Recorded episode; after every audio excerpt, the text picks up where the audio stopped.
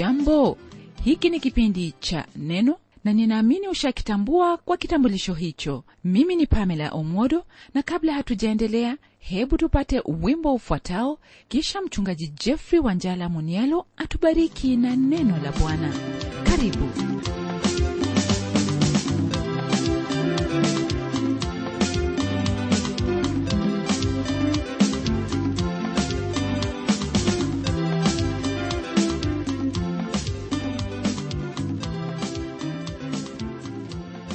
rafiki msikilizaji kwetu sisi kukutana kwa njia hii ili tulisikie neno na kujifunza kwa kweli ni baraka.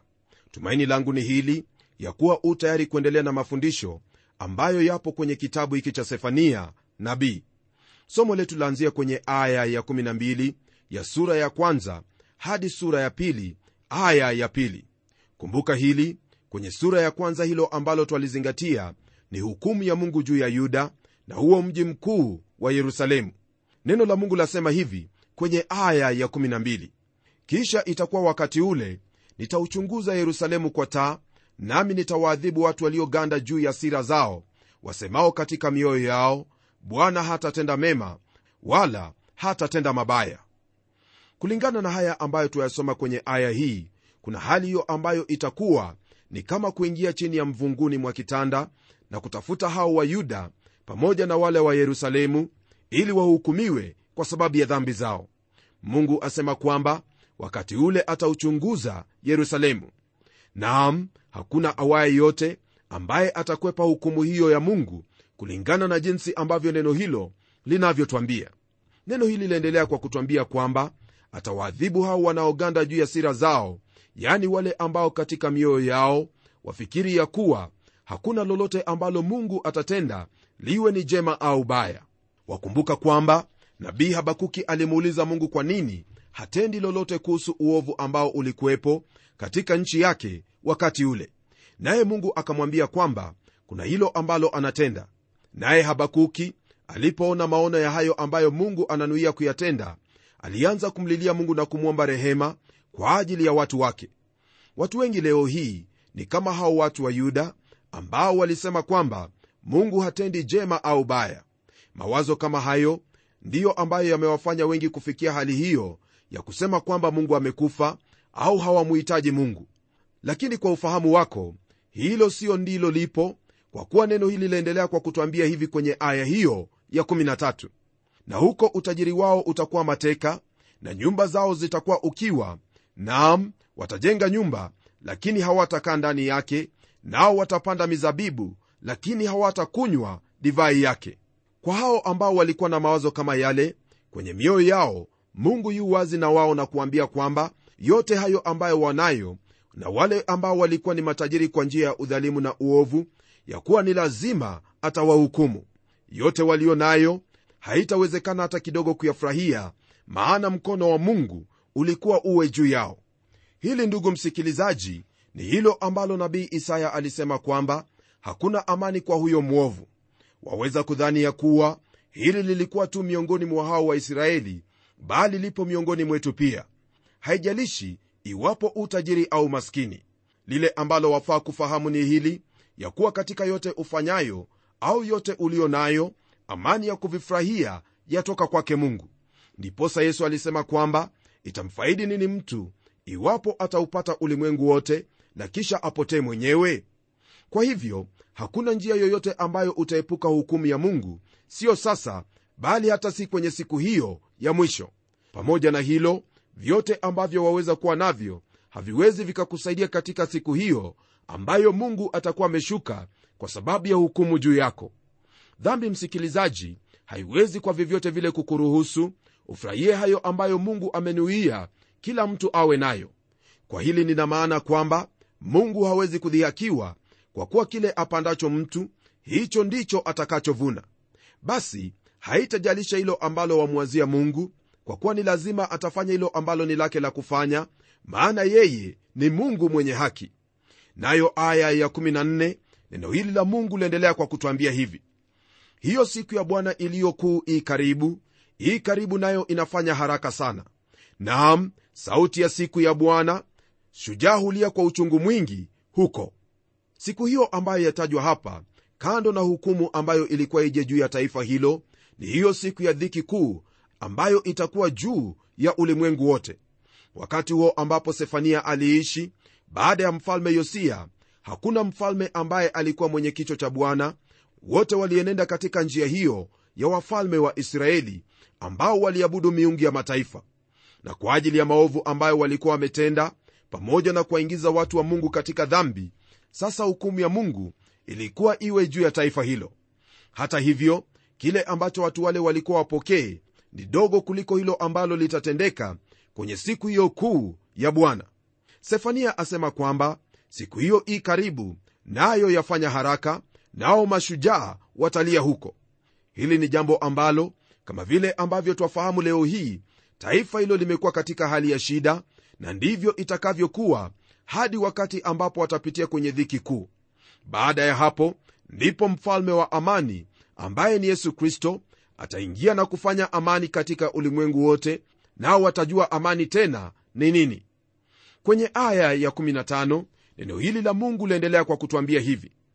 Siku ile ni siku ya ghadhabu siku ya fadhaa na dhiki siku ya uharibifu na ukiwa siku ya giza na utusitusi siku ya mawingu na giza kuu kwa mujibu wa hili ambalo twalisoma hasa mungu ataka tufahamu ya kwamba siku hiyo itakuwa ni yenye dhiki kuu uharibifu utakuwa ukifuatana kwa hali ambayo haijakuwepo tena ulimwenguni. Licha ya hali ngumu na dhiki ambayo itakuwepo wakati ule fahamu ya kuwa hukumu hiyo ya mungu ipo kwenye msingi wa upendo. Mungu anahukumu kwa kuwa yeye ni mwenye haki na hawezi kupuuza uovu ambao wanadamu wanautenda.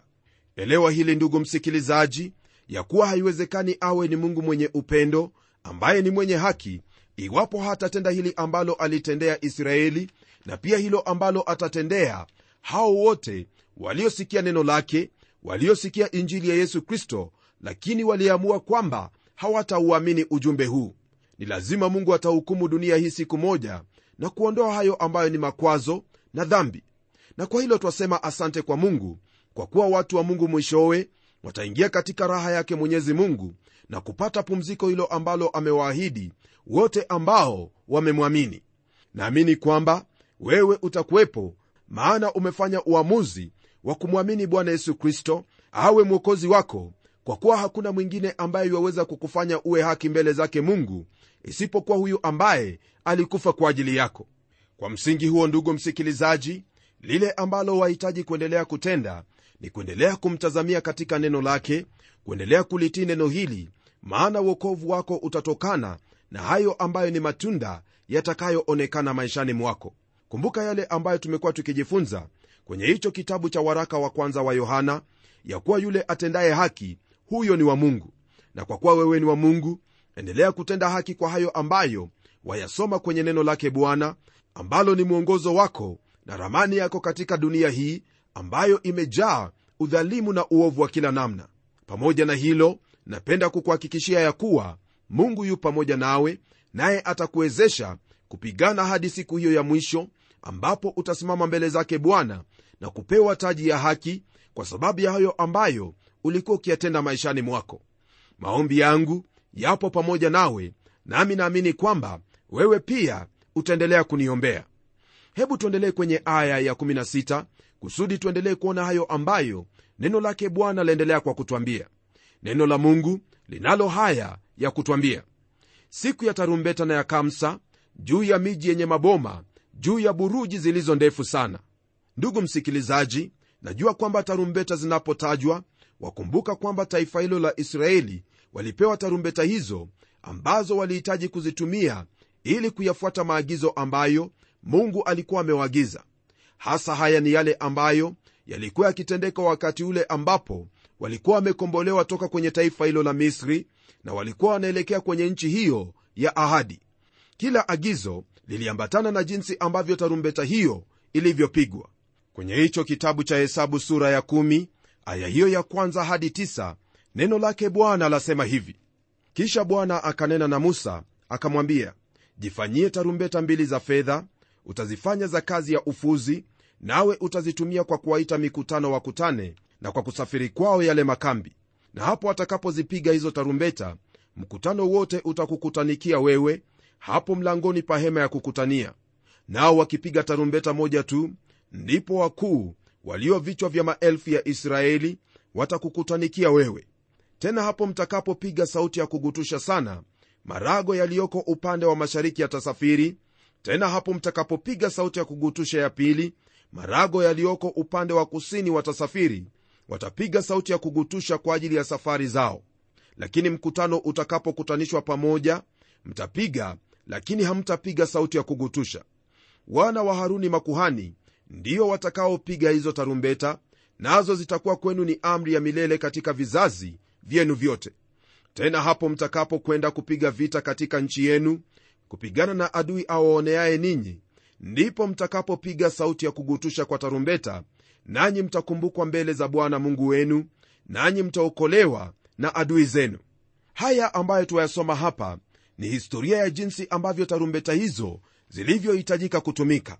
Lakini kama vile ambavyo neno la mungu latuambia kwenye kitabu hiki cha sefania ni wazi kwamba siku hiyo ya bwana tarumbeta hizo zitapigwa ila haitakuwa kwa kuwaokoa wao bali itakuwa ni kwa kuwahukumu. Badala ya kuwapa ukombozi na ushindi atawaacha watu hawa ambao walikuwa wamemwacha kuanguka katika mikono ya adui yao. Na kisha tunapoendelea kwenye aya ya 17 neno hili la mungu bado laendelea kuzungumzia kuhusu hukumu ya mungu juu ya taifa hilo. Nalo neno lasema hivi nami nitawaletea wanadamu dhiki hata watakwenda kama vipofu kwa sababu wamemtendea bwana dhambi na damu yao itamwagwa kama mavumbi na nyama yao kama nami. Kile ambacho twakipata kwenye aya hii rafiki yangu ni hayo maelezo kuhusu jinsi ambavyo mji huo au taifa hilo la yuda litakavyohukumiwa na mungu. Maelezo haya kama vile yalivyo ni mazito tena yenye uchungu sana kwa kila mwanadamu. Hayo yote yalitendeka juu yao kwa sababu ya dhambi ambayo walimtenda mungu. Dhambi yao ilikuwa ni kumwacha mungu na kugeukia hayo ambayo ni chukizo mbele zake hasa kuabudu sanamu. Na kama ilivyo kwenye historia taifa hilo lilihukumiwa lakini kuna huo wakati ambao waja wakati ambapo kila mwanadamu atapitia kwenye dhiki kuu na baada ya hapo wote wenye mwili kusimama mbele za mungu kwa hukumu tena. Elewa hili ya kuwa ni dhambi ndiyo ambayo mungu ataihukumu miongoni mwa wanadamu. Je kuna huyo asiye na dhambi? La sote neno la mungu latuambia kwamba tumetenda dhambi na kupungukiwa na utukufu wake mungu. Kwa hivyo hukumu ya mungu ii juu yetu sote. Ila kuna habari njema kwetu sote kwa kuwa mungu amefanya yote ambayo yatuwezesha kusudi tusiwe chini ya hukumu yake. Nalo na hilo ambalo amelitenda ni kwa kumtoa mwana wake wa pekee kusudi yeyote anayemwamini bwana yesu kristo atapata huo uzima wa milele pamoja na kuhesabiwa haki bure mbele zake mungu. Kwa hili ndugu msikilizaji ni wazi kwamba siyo lazima uhukumiwe kwa kuwa siyo mapenzi yake mungu kwamba wanadamu wahukumiwe. Neno latuambia ya kuwa yeye si mwepesi wa hasira na kwamba hukumu ni kazi yake ngeni. Mapenzi ya mungu ni kwamba katika hali hiyo ya yeye kutokuwa mwepesi wa hasira ni kwa msingi wa yeye kutupa nafasi hiyo au fursa hiyo kwa mwanadamu kutubu na kuacha dhambi ambayo ni kiini hasa cha hukumu ya mungu kwa wote watendao. Je ndugu msikilizaji utasubiri hadi uhukumiwe ndipo ujue ya kwamba mungu alikuwa amevumilia nawe? La hasha! Sioni kwamba hilo ni jambo ambalo utalitenda. Maana mungu amekupa busara na pia amenena pamoja nawe kwa njia hii kusudi ufahamu ya kuwa iwapo utahukumiwa si kwa sababu mungu hakuwa akitaka kukuokoa lakini ni kwa sababu uliamua kwamba hautalitii neno lake mungu na wala hautalifuata na hivyo ni lazima mungu akuhukumu. Naam tunapoendelea kwenye aya ya 18 neno hili la mungu lafungia sura hii ya kwanza kwa maneno yafuatayo. Fedha yao wala dhahabu yao havitaweza kuwaokoa katika siku ile ya ghadhabu ya bwana bali nchi yote pia itateketezwa kwa moto wa wivu wake maana atawakomesha watu wote wakao katika nchi hii nam ukomo wa kutisha. Hapa mwenzangu kwa mara nyingine tena twaona mungu akidhihirisha kwamba haiwezekani hata kidogo kwa hivyo alivyo navyo mtu kumwokoa kutoka kwenye hukumu yake. La ajabu ni hili kuna wengi ambao wanazo fedha nyingi kweli lakini hayo yaliyo ya kawaida hawawezi kununua. Kwa mfano hakuna mtu anayeweza kununua furaha amani marafiki na vinginevyo. Ikiwa hivyo ndivyo ilivyo je itawezekanaje kwamba fedha na dhahabu iweze kukuokoa na hasa kutokana na hukumu yake mungu? Haiwezekani hata kidogo. Lako ni kujisalimisha mikononi mwake kwa kuifuata njia hiyo ambayo ameichagua yani kumwamini yesu kristo aliye bwana na mwokozi wako. Na baada ya kufanya hivyo wewe utakuwa ni salama mikononi mwake mungu maana mungu hawezi kumhukumu huyo ambaye amemwamini yesu kristo kama bwana wake. Usifikiri ya kwamba kwa sababu ya kwenda kanisani au kwenda kwenye sehemu yoyote ya maabada au kuwa kwamba umeshika dini fulani ya kuwa utaepuka hukumu yake mungu hakuna njia hata kidogo ambayo utaepuka hukumu yake mungu isipokuwa kumwamini huyu ambaye alikuja na akafa kwa ajili yako na hukumu ya mungu ikawa juu yake kusudi wewe ambaye ni mwenye dhambi unapomwamini hautahukumiwa bali utafanyika haki mbele zake mungu. Sijui utafanya nini msikilizaji wangu kwa habari ya hili ambalo nakuambia ya kuwa hakuna uokovu kwa jina lingine lolote lile bali jina hilo la yesu kristo. Pamoja na hili ningelipenda ufahamu ya kwamba lolote unalolitenda halina msingi wowote ule wa kukusimamisha mbele zake mungu na kudai uokovu kutoka kwake au kwa usawa kuingia katika raha yake mwenyezi mungu. Haiwezekani hata kidogo. Haijalishi watu watakwambia nini au watasema nini. La msingi ni kwamba mungu tayari amekwisha kufanya njia ya uokovu na wewe ndiwe ambaye utaamua iwapo utafuata njia hiyo au utafuata njia hiyo ambayo wafikiri kuwa ni bora. Iwapo wataka kufika kwangu msikilizaji nitakuelezea jinsi ambavyo waweza kufika lakini ikiwa kwamba utaamua kufuata njia yako hata ukifika kwenye sehemu hiyo hautakuwa umefika kwangu maana ni lazima utafute mlango ni wapi na ni wapi ambako naishi. Njia ni moja ndugu msikilizaji ya kuingia katika raha yake mwenyezi mungu na siyo nyingi kama vile ambavyo watu wamewafanya watu wengi kuamini yesu kristo alisema wazi ya kuwa yeye ndiye njia na kweli na uzima. Hakuna yeyote ambaye yaweza kufika kwa mungu baba ila kwa njia hiyo ya kumwamini yeye. Je wewe wamwamini nani?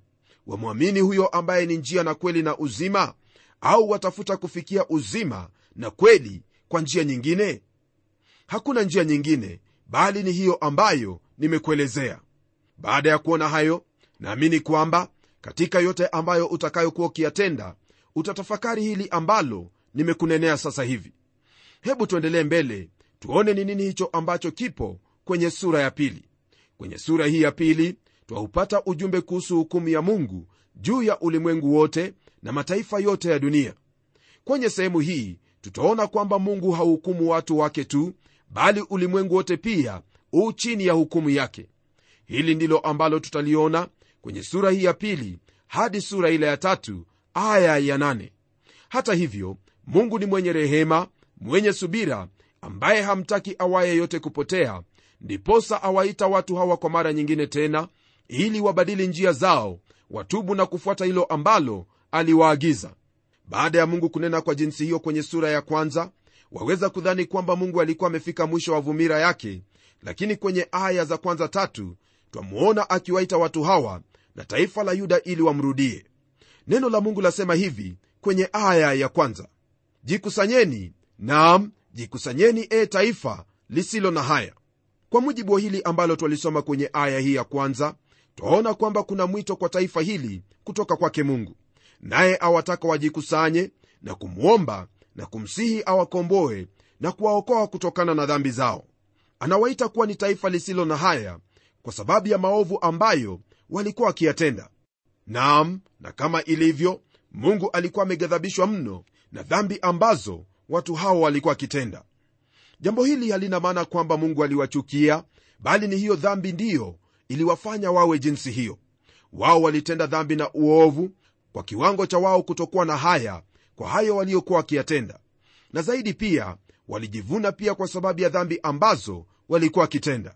Kisha kwenye aya ya pili kuna wito kutoka kwa mungu ambao hasa waelezea ni kwa nini awataka wajikusanye. Nalo neno la bwana latuambia hivi. Kabla haijazaa hiyo amri kabla haijapita siku ile kama makapi kabla haijawajilia siku ya hasira ya bwana. Wito huu wa mungu kwa watu hawa ulikuwa ni wa haraka kwani mungu aliwaambia kwamba muda wa yoyoma na siku hiyo yakaribia siku hiyo ni siku ya hasira kali ni siku ya hasira yake mungu himizo lililopo hapa ni kwamba watu wale watangulie kuchukua hatua ya kwanza kabla ya mungu kuanza kazi yake ya hukumu. Na kama ilivyokuwa kwenye wakati ule wa sefania hivyo ndivyo nikuambiavyo kwa kuwa ya kesho hatuna habari nayo. Ni vyema kwako kuteneza mapito yako na bwana maadamu unayo wakati ambao ni sasa. Siku yako ya uokovu ndugu yangu ni leo na wala siyo siku nyingine. Ni ombi langu ya kuwa utauitikia mwito huu ambao sefania aliwaita hao watu wa ufalme wa yuda kusudi wasiingie katika hukumu yake mungu. Njia ambayo waweza kuokolewa ndugu yangu ni wazi wala hakuna yeyote anayeweza kukuzuia. Nina uhakika ya kuwa njia hiyo waijua ambayo hasa ni yesu kristo. Na kwa kuwa mungu ametufundulia hayo sasa nataka tuombe pamoja. Na tuombe. Mungu mfalme uishie milele twaona neema na rehema yako kutokana na haya maonyo ulionena kwa taifa hilo la israeli kabla ya kutekeleza hukumu yako juu yao. Nasi wa kizazi hiki umetupa fursa ya kujua na kufahamu ya kuwa hukumu yako haikawii juu ya wote wenye dhambi ila mbele ya hayo yote umeifanya njia hiyo ambayo tukiifuata basi tutapokea uokovu na kuingia katika raha yako. Namwombea mpendwa msikilizaji ya kuwa katika maisha yake atatambua hilo ambalo umemwandalia yani uzima kwa njia hiyo ya yesu kristo na siyo hukumu. Hii ni ikiwa kwamba atageuka na kukufuata kwa hilo ambalo umeliweka kwa ajili ya uokovu wetu. Haya nayaomba nikijua kwamba utamwezesha kuyafahamu na pia kuyapokea maana nimeomba katika jina la bwana na mwokozi wetu yesu kristo. Amen. Naamini kwamba kutokana na hayo ambayo mungu ametufunulia kwenye neno hili utafuata njia yake ambayo ni ya uokovu wako. Njia hiyo ni kukumbatia lile ambalo ametenda kwa niaba yako kwa huyo ambaye ni yesu kristo mwana wake na kutakia baraka zake hadi tutakapokutana tena nawe kwenye hicho kipindi kijacho. Mimi ni mchungaji wako jofre wanjala munialo na neno litaendelea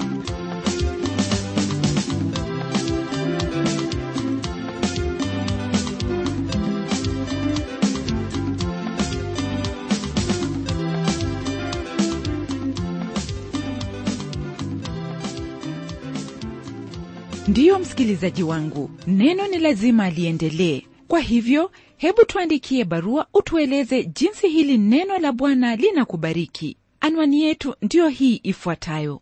Kwa mtayarishi kipindi cha neno transworld radio. Sanduku la posta ni 21514 nairobi kenya. Kumbuka msikilizaji wangu waweza kununua kanda ya kipindi hiki ambacho umekisikiza leo. Ikiwa tu utatuandikia barua ili utuambie hivyo. Na hadi wakati mwingine ndimi mtayarishi wa kipindi hiki pamela omodo nikikwaga nikikutakia mema leo. Neno litaendelea